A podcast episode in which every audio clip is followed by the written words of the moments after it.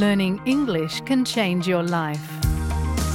You can improve your English and learn about Australian culture at the same time with SBS Learn English.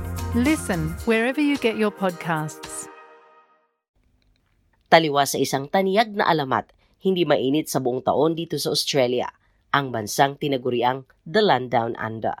Ngunit sa pagdating ng heating system, ang mga bahay sa bansa ay karaniwang nahuhuli sa kanilang mga katapat na bansa na matatagpuan sa Northern Hemisphere. Ayon sa German-born na si Dr. Sven Teske, ang Associate Professor at Research Director sa Institute for Sustainable Futures sa University of Technology, Sydney. Ang bansang Australia ay matatawag na first-hand experience kung heating system ang pag-uusapan I have to say, I'm coming from a very cold country, but I never ever uh, freeze so much at home as in Australia because there's simply no heating system installed. And one of the reasons for that is probably that the heating period is very short. It's only like three months maximum, while the heating period in Europe, where I'm from, is between eight and nine months. So the necessity of implementing heating systems is not really as pressing Ito ang dahilan kung bakit ang central heating system ay hindi karaniwan dito sa Australia. Ayon yan sa home heating expert na si Chris Barnes mula sa isang consumer advocacy group na Choice.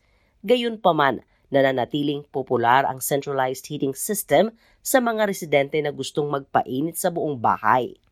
So central heating, I don't think is nearly as big in Australia uh, as it is in other parts of the world. When we think of central heating, that's a cover-all term that covers quite a few different things. So a ducted system throughout the home is a form of central heating. You can also have heating in the slab of the home or through hydronic heating, radiators. And obviously, if you want to keep the whole house warm, some sort of centralized system is a good way to go. Dagdag nito, ang centralized heating system ay maaaring mura ang gastos kumpara sa split system.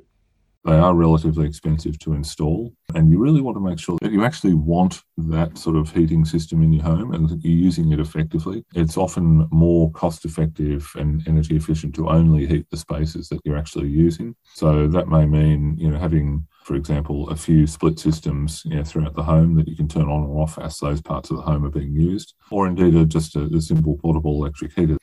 Para sa mga may-ari ng bahay na gusto ng emission-free heating, Sabi ni Dr. Tasky, may mga pwedeng pagpilian, ngunit karamihan ay hindi madaling ma-access ng mga umuupa dahil nangangailangan na i-install at isa sa matipid sa kuryente na pagpilian ay ang heat pump, lalo na kapag ang kuryente ay mula sa solar panels.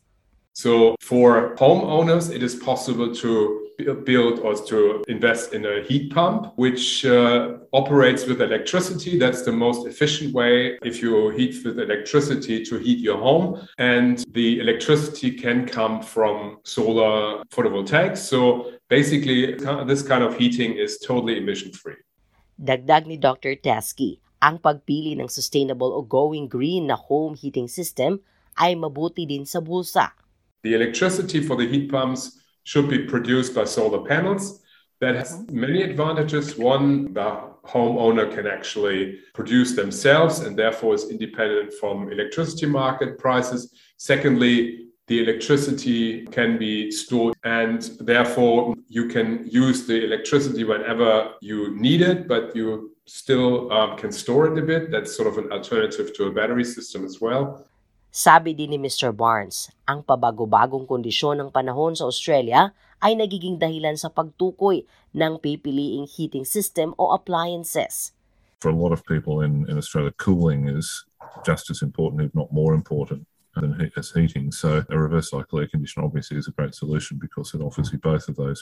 Now these yeah, the solutions that people turn to for heating their homes are very regional. Yeah, they, they vary a lot state by state. Samantala, Ang mga pamahalaan ng estado at teritoryo ay nag-aalok ng suporta sa sambayanan para sa pagpapabuti ng kanilang paggamit ng enerhiya.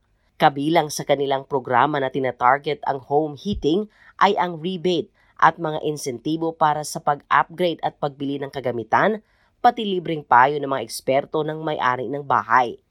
Si Andrew Redaway na kasulukuyang senior consultant para sa Australia Energy Foundation Sila ang kontraktor na nakikipagtulungan sa pamahalaan ng Australian Capital Territory o ACT upang mag-alok ng mga nangungupahan ng libreng home energy assessments. Habang sa pagdating ng heating, tinitingnan ng in-home energy assessment ang mga appliances na ginagamit at istruktura ng gusaling tinitirhan. So insulation is one aspect. Uh, installing usually uh, either material that's like soft and fluffy, either above the ceiling, so just above the plasterboard in the roof space, or also in the wall cavities. The ceiling should be the highest priority, then walls, and then floors after that.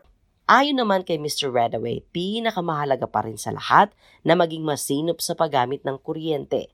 One simple tip is try not to heat more areas than what you need. So if you're only occupying one room, then it makes sense to only heat that room. So you can close doors and try and keep the heat contained. Uh, another tip is to only heat as much as you need for comfort and health and safety. If you are turning up your heater very high to make the room really hot, that's going to have a big increase in your energy bill. Pinapaunawa naman ni Dr. Teskey ang paglipat mula sa karaniwang heating system papunta sa green home heating ay mas mahirap para sa mga umuupa kumpara sa mga may-ari ng bahay. At ang paglipat mula sa kuryente sa green power ay nakakatulong para makuha ang zero emission o mabawasan ang emission. Pero kung ang pag-uusapan ay gas heating, sabi ni Dr. Teskey, ang emission-free na opsyon ay imposible o hindi ma-access. I live in Sydney and I have a rental myself. We have gas bottles, so it is possible to buy green biogas in bottles. Although I personally have not managed to find some supply in Sydney, but in theory, it's possible to have biogas as a gas supply for a heating system. But that is a niche option which might be open for some, but for the majority of people, that won't be an option. Subalit ayon kay Mr. Redaway, may magandang opsyon para sa lahat ng residente. May-ari man ng bahay o nagrirenta, ito ay ang paggamit ng drought ceiling.